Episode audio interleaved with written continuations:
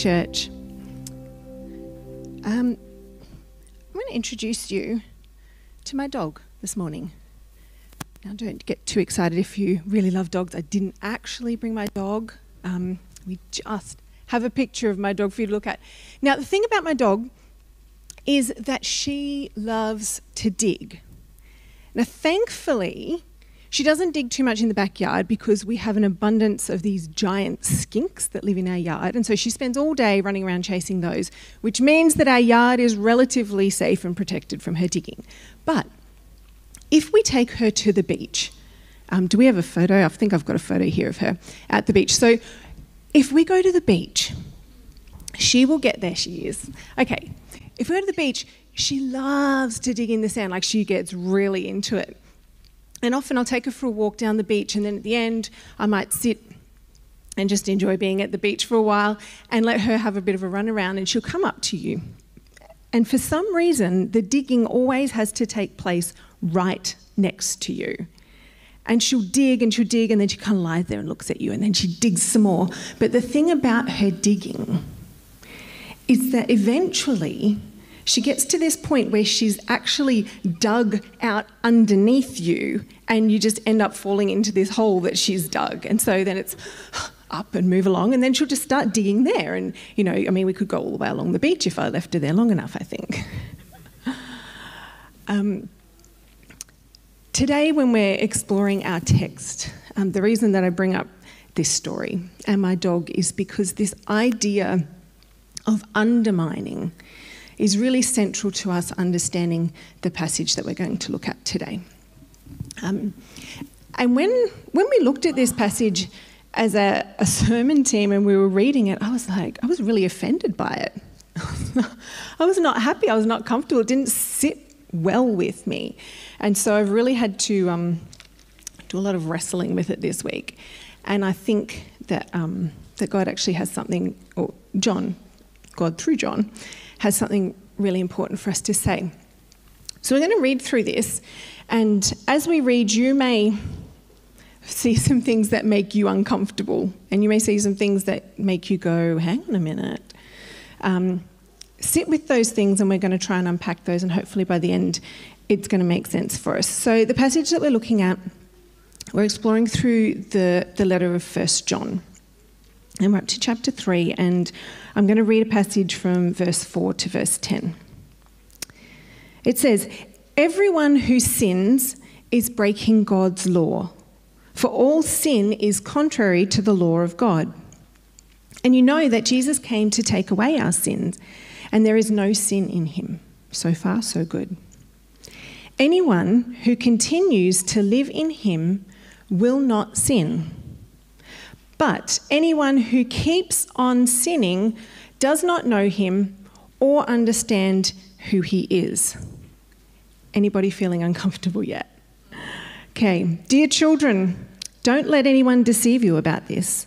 When people do what is right, it shows that they're righteous, even as Christ is righteous.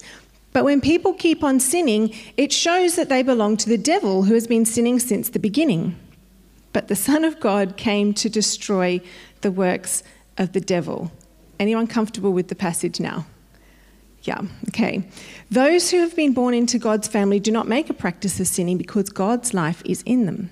So they can't keep on sinning because they're children of God.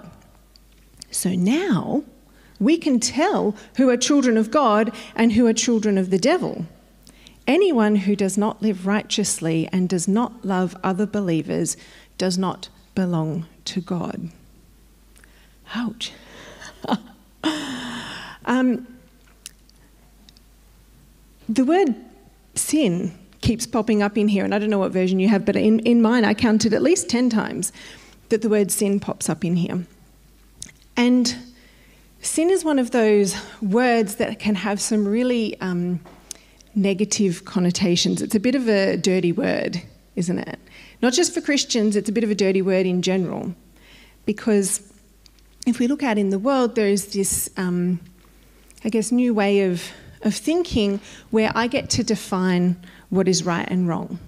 And so sin is not something that I want to think about because it wants to tell me what's right and wrong. And then in in our Christian circles, in our church circles, the word sin also has some, I guess, baggage attached to it, where perhaps um, you've been in a church where people felt like it was their job to point out your sin, right? Or perhaps um, you've grown up in a church environment where sin was this thing to be avoided and you spent all your time trying to look like you weren't sinning, all the time knowing that you are a sinner, and feeling like you had to try and earn your way to God. So there's kind of all this baggage attached to the word sin. And then John really just presses on down into it, and he says, like in verse 10, so now you can tell who the children of God are and who are the children of the devil. And then if we don't understand these verses and if we don't understand where they sit in the entirety of this book, people start taking this verse and being like, ooh, so now I can look around and be like, children of God, children of God, not children of God, children of God. And we start judging and we start boxing people and we start putting them with labels and we start to create a really unhealthy environment for our church. So, what are we going to do with these verses? First thing that we need to do is we need to understand that these verses sit in the context of an entire letter that John is writing to the church. And this is not the first time in the letter that he talks about sin. He opens the letter almost with the idea of sin right in chapter 1. He says, If we claim that we have no sin, we're fooling ourselves and we're not living in the truth. And then you're like, but hang on, he just said that those who belong to God don't sin. Hang on, okay. Then he says, if we confess our sins, he's faithful to forgive us our sins, to cleanse us.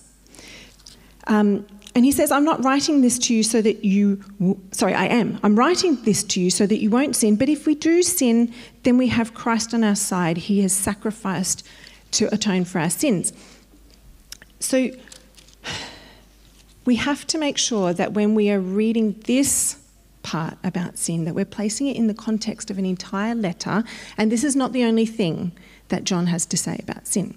Second thing, if you had asked me, previous to, to me researching and studying this, if you'd asked me what the, the letter of First John was about, my answer would have been love. I don't know if any of you feel the same way, but when I think of the book of First John, the thing that comes to mind is that this is a book about loving well. It's a book about love. And so I'm like, hang on, if I think this is a book about love, and how come there's so much of this sin talk all splattered through here? What's going on? And as I looked at it, I think what we've got is we've got two themes coming through here. We have a huge theme of love going through this book, but we also have this theme of sin going through the book. And the reason that John has put these together is because these two ideas are um, intertwined, and you can't talk about one without the other. If we try and talk about sin without a whole lot of love behind it, then we talk about it the wrong way. And if we want to talk about love, like we have been, we've been doing a whole lot of that in our church lately with our Breaking Bread series and pressing in. If we want to talk about love, then we actually need to talk about sin. The reason that we need to talk about it is because that sin undermines our ability to love well. Sin undermines our ability to love well. And what is sin? Sin is when we break a law or a commandment. And the law that John talks about, he talks about it back in chapter 2. He says, I'm not giving you a new commandment. This is the old commandment made new to love one another. When Jesus talks to his disciples, he says, These are the commandments that I need you to follow. I want you to love God and I want you to love others.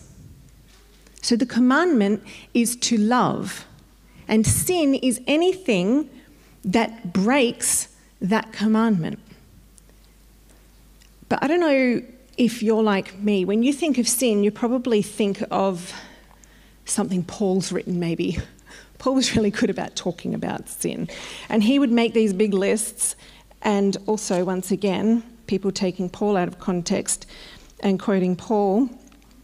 Paul has the same kind of idea as John when it comes to sin. But I'm just going to go to um, Romans chapter 1, and I'm just going to like go through one of, one of Paul's lists. Here we go. He says, uh, one of his sin lists, their lives are full of every kind of wickedness sin, greed, hate, envy, murder, quarrelling, deception, malicious behaviour, and gossip.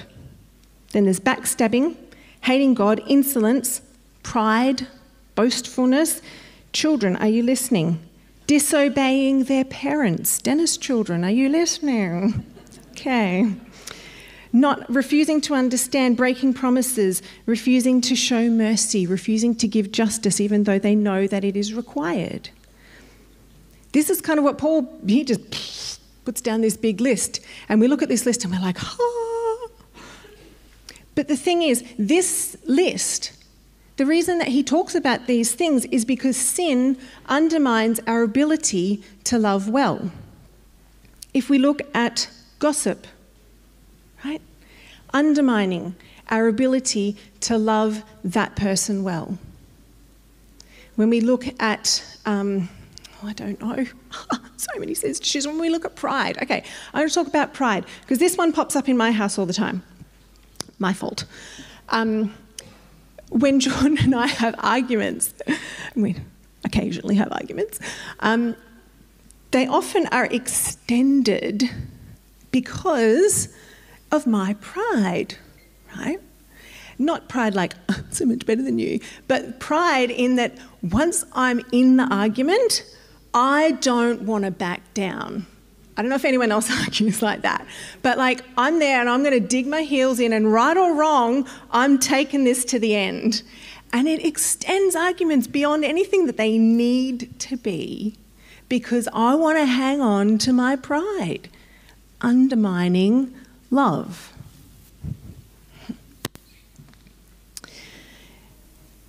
Now, the reason that we need to talk about sin, and we do, as uncomfortable as it makes us, is because it undermines our ability to love well. And it matters because we are saying that we want to be a church that loves well. And we cannot be a church that loves well if we're trying to hold on to sin at the same time. Because as we're building, as we're saying, here's a great way we can show love, and we start to build it, right? The idea is for love to grow and expand and to flourish. Every time we undermine a piece of that, the love that we've just built up here falls away. So as we as we're building love, we're also undermining it at equal speed at the back, and we have no more love than when we started. Do you get what I'm saying there? Like, we build something and then we knock it down with sin because sin is undermining this love that we are trying to build. And if we want love to grow and expand and flourish in our homes, in our lives, in our church, in our community, then we have got to address the issue of sin.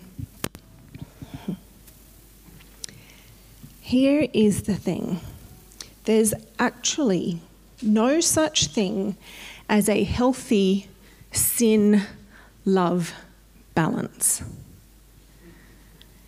Like, in our lives, we have these ideas of, you know, the, the healthy work and, you know, fun balance. And so it's like, well, we can have a bit of this and we can also have a bit of this. Um, you know, if we're talking about eating and our eating habits, it's like, well, I can do lots of healthy eating and I can have some cheat days and stuff as well. But John is really adamant in this letter that there is no such thing as a healthy sin love balance. And he talks about it in a few different ways. In chapter one, he talks about the idea in terms of light and darkness. He's like, You have moved from darkness into light in Christ. You can't keep trying to live in both spaces. There is no healthy light dark balance. He talks about it in terms, in chapter 2, he talks about it in terms of loving the world and loving the Father.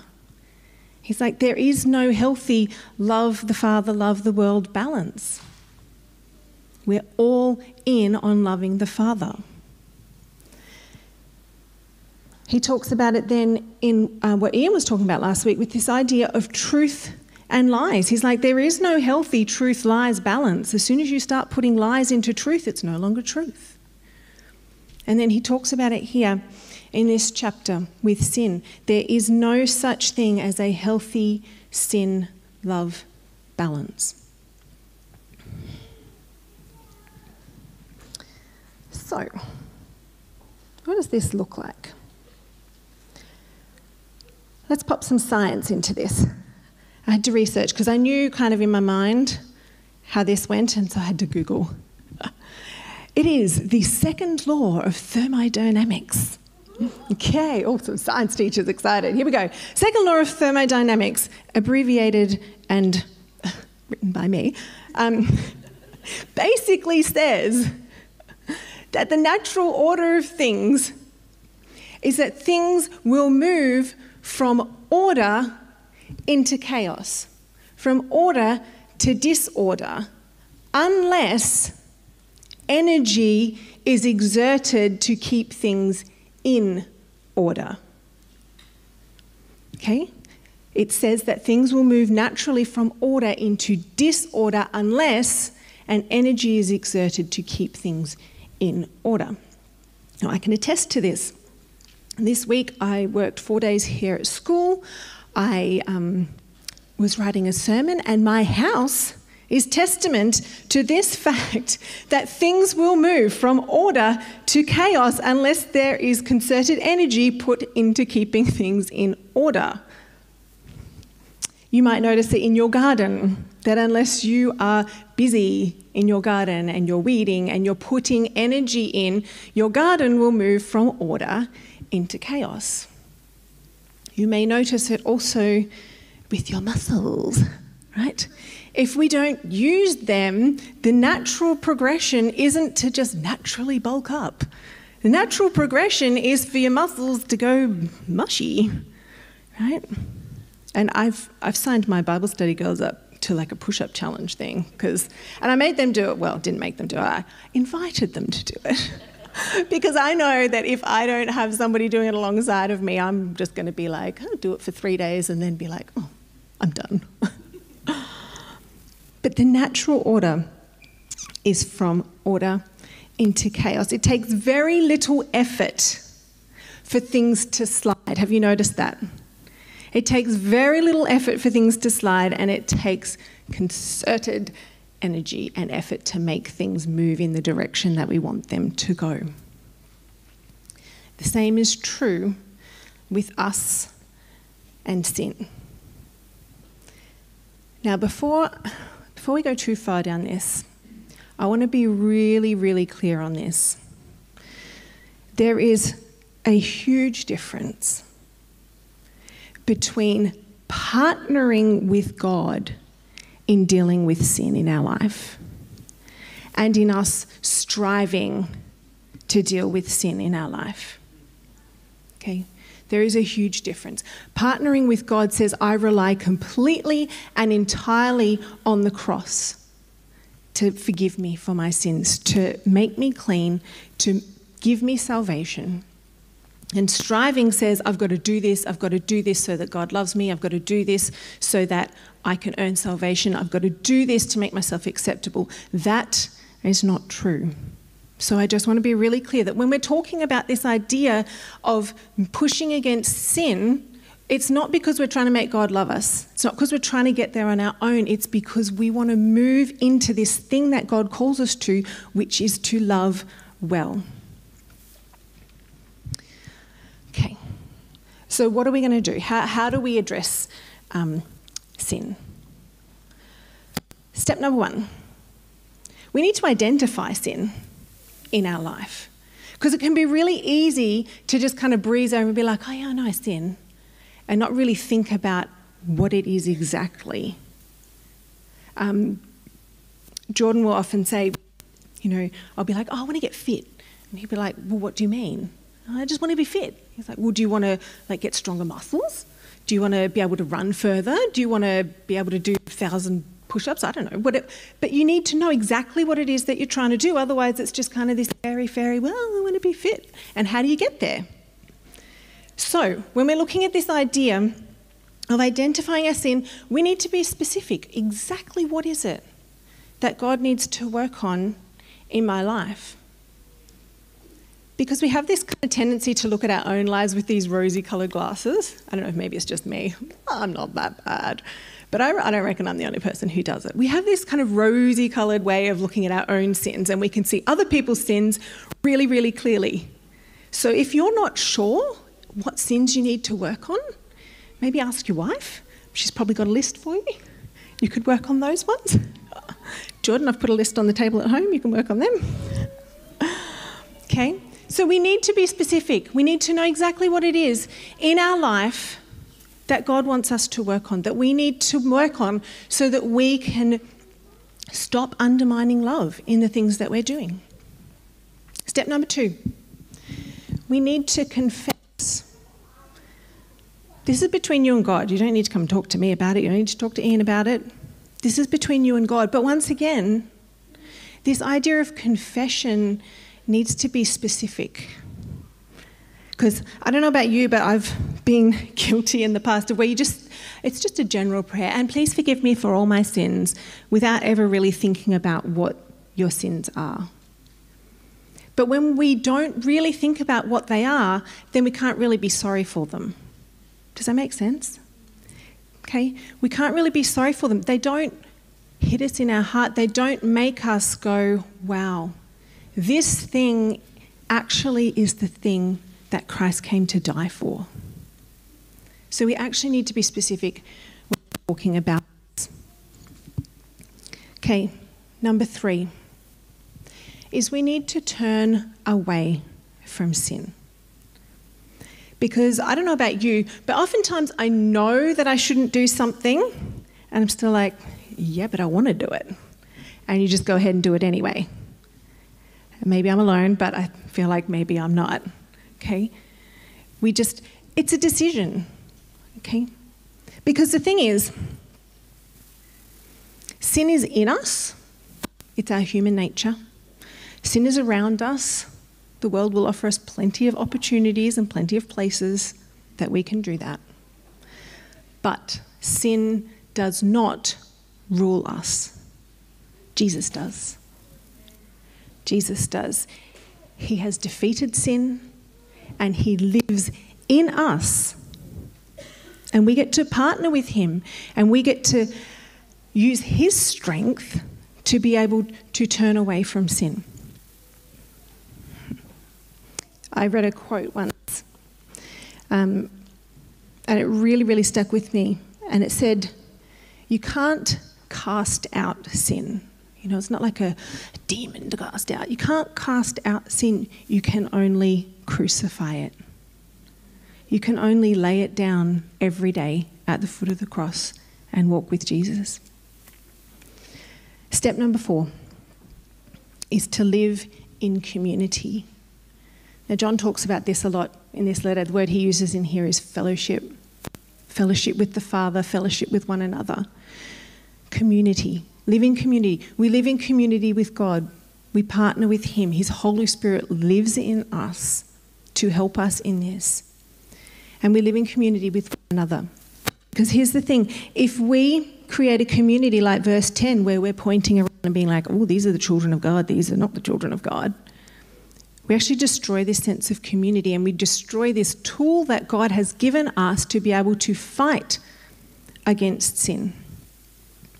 Because I don't know about you, but I find it easier to maybe stay on the straight and narrow when you've got someone to be accountable to, when you've got someone who's encouraging you and helping you, someone that you can turn to when things are kind of falling apart a little bit. We have community for a reason. So,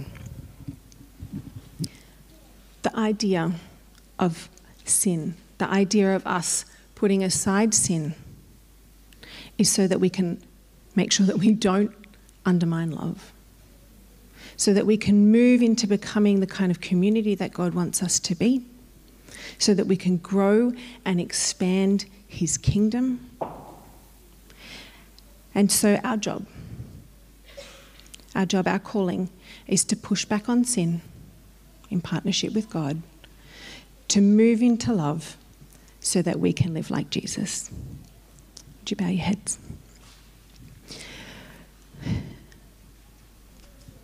Jesus, thank you that you are the one who has come, that you are the one who has taken our sins away, that you are the one who has defeated them, and that we get to partner with you, that you live in us, and that you help us in all of our weakness, in all of our failings, in all of our fallings back into sin.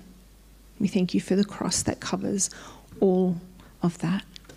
And we ask that you walk with us, that we can be a church that grows in love and flourishes and expands your kingdom because we're pushing aside sin and we're saying no to sin and we're striving to be more like you and to be more Christ like every day so that we can love well. Amen.